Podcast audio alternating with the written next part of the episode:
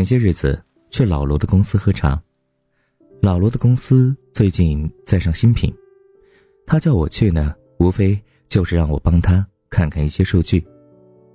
而他也正委托另一个朋友在做市场调研。正巧那天，另一个朋友做完了调研报告和数据，给老罗拿来。老罗二话没说，便起身把秘书叫进来，说可以让财务负责打款了。那个朋友好像是刚做了小团队，可能也未经历太多，面对老罗的爽快，有些手足无措，竟然有些恐慌，连连说。啊，不急的，不急的，我们是朋友，哪怕免费做，我也乐意的。老罗笑了笑，啊，我们都是十多年的朋友了，该收的钱收下，钱和朋友啊分开处最愉快。老罗说的朴实，接着和我聊天老罗开着一家同行业排名前列的公司，他说：“哎，我不太喜欢因为结交了一个朋友。”而拼命希望啊，他为你免费创造价值。我喜欢主动谈钱，也喜欢和主动谈钱的人做朋友。主动谈钱不是大方，恰恰啊是彼此的分寸感。金钱和友情分得越清楚，就越能够长久下去啊。想起一句话：不占朋友的便宜，是一个人对待友情的顶级修养。而好的友情，真的都很贵。人与人之间最轻松的相处关系是，互相谈情，主动谈钱。因为好的友情都很贵，谈情并不尴尬，谈钱又会长久。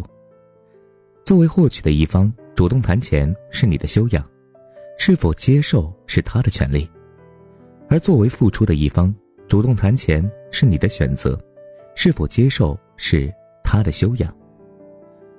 为什么谈钱会让友情更加坚固呢？谈钱，让我们的关系更加有条理，更加有约束；谈钱，让我们对彼此的成果更放心，更有保障；谈钱，让我们有信心在未来的合作中，更能为对方考虑，更有合作动力；谈钱，也会让你活得更有尊严。我见过一对好闺蜜的翻脸，事情很简单。一个朋友开了个店铺，离闺蜜家很近，每次都会找闺蜜来帮忙看店铺。她的闺蜜是个全职太太，可能啊，在她眼中，就是不干活的女人。出去玩了，打电话给闺蜜；去聚餐了，打电话给闺蜜；看电影了，也打电话给闺蜜。无非是你帮我看一会儿店。就这样，一直到了某一次，闺蜜终于忍不住了。说：“哎，你这样有点影响到我的正常生活了。我也有很多自己的事情要做的。”那个朋友说：“哎，不就是顺便看个店吗？又不是每天，好朋友之间帮忙是应该的吗？”闺蜜终于发火了：“其实我的时间也很宝贵啊，麻烦下次请我看店，付我工资。”文中那个闺蜜最后和那个朋友撕破了脸，她问我。她也曾经怀疑过自己是不是不该和他撕破脸。我说：“好的友情都很贵，真正的闺蜜是那个舍不得麻烦你的人。不是朋友会做蛋糕，你就可以每天免费去吃喝；不是朋友会画图纸，你就可以理所当然认为装修有保障了；不是你的朋友在国外就应该为你跑遍整个城市，只收你物品的贴牌价。”不是你朋友开咖啡店，你就可以每天十二小时坐在里边占着位子不点一杯咖啡；不是你朋友没有工作，你就可以指使他做这做那。友情不是理所当然的索取，而是珍惜、真爱所有的付出，为对方该得的一切付费，是你对友情最好的表示。这些年里，我不断的练习一件事情，是在。泾渭分明的世界里，尽可能的主动的谈钱，不是因为有钱，而是不想因为钱和好友变得生分和小心翼翼。比如有一年，我的朋友出书，我私底下把书买了。我喜欢一本书，都会主动去买。我知道情谊珍贵，我不会主动开口要求别人送，一本书花不了多少钱，全当是支持。有一天，他来我家做客，说给我拿了一本他的书。他到我家后，发现书架里已经存放着他的那一本，好有一惊。他说：“你是我的好朋友，有必要买吗？我自然会送啊。”我说：“我想读你的书，认可你的付出，自然呢会付费的，而你的付出配得上钱。”好友后来说：“倒是那些关系特别一般，总是会动不动给他发消息要求送书，弄得他好生尴尬，因为。”他的书也是问出版社买的，倒是关系好的，原本啊已经列入了送书名单，大多啊都已经买了。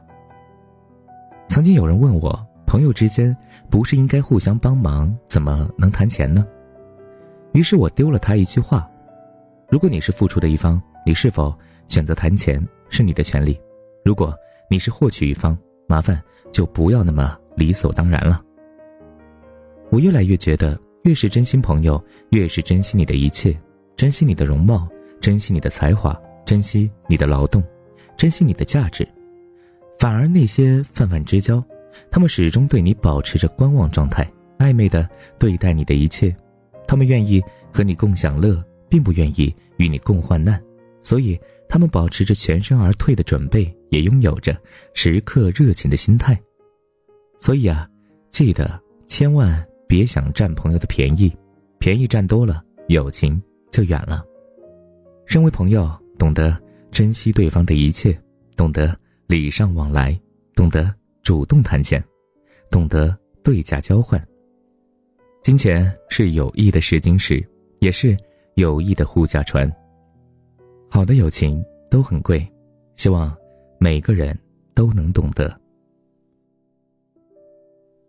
确实啊，身边有很多那种点赞之交，知道你是做设计的，知道你是做录音的，知道你是写文章的，知道你是干嘛干嘛的，就会给你发条消息说：“哎，我那儿有个小事儿，你帮我弄一下呗。”完了之后，你花了不少时间帮他弄好，有的人呢还不一定感谢你，还会说：“哎，这个地方有错误，那个地方不好之类的。”到头来，谢谢没落着一句。完事儿之后呢，还花了自己不少时间，所以呢，以后我们在找朋友帮忙的时候，越好的朋友越要和他谈钱。只要你需要他为你做些什么，一定要跟他说，跟他讲关于钱的问题。当然，平时的礼尚往来也是可以的，不能说你只是希望朋友帮你，而你从来不知道为朋友付出。好了，那么我们今天的文章就分享到这里。如果你想听到更多善妮的温暖电台节目，可以在微信公众平台搜索“和善妮”，善良的善，尼姑的尼，善良的尼姑就是我了。或者搜索“山妮电台”的全拼，也可以找到我的。好了，那么我们下期节目再见，各位小耳朵们，晚安，好梦，我是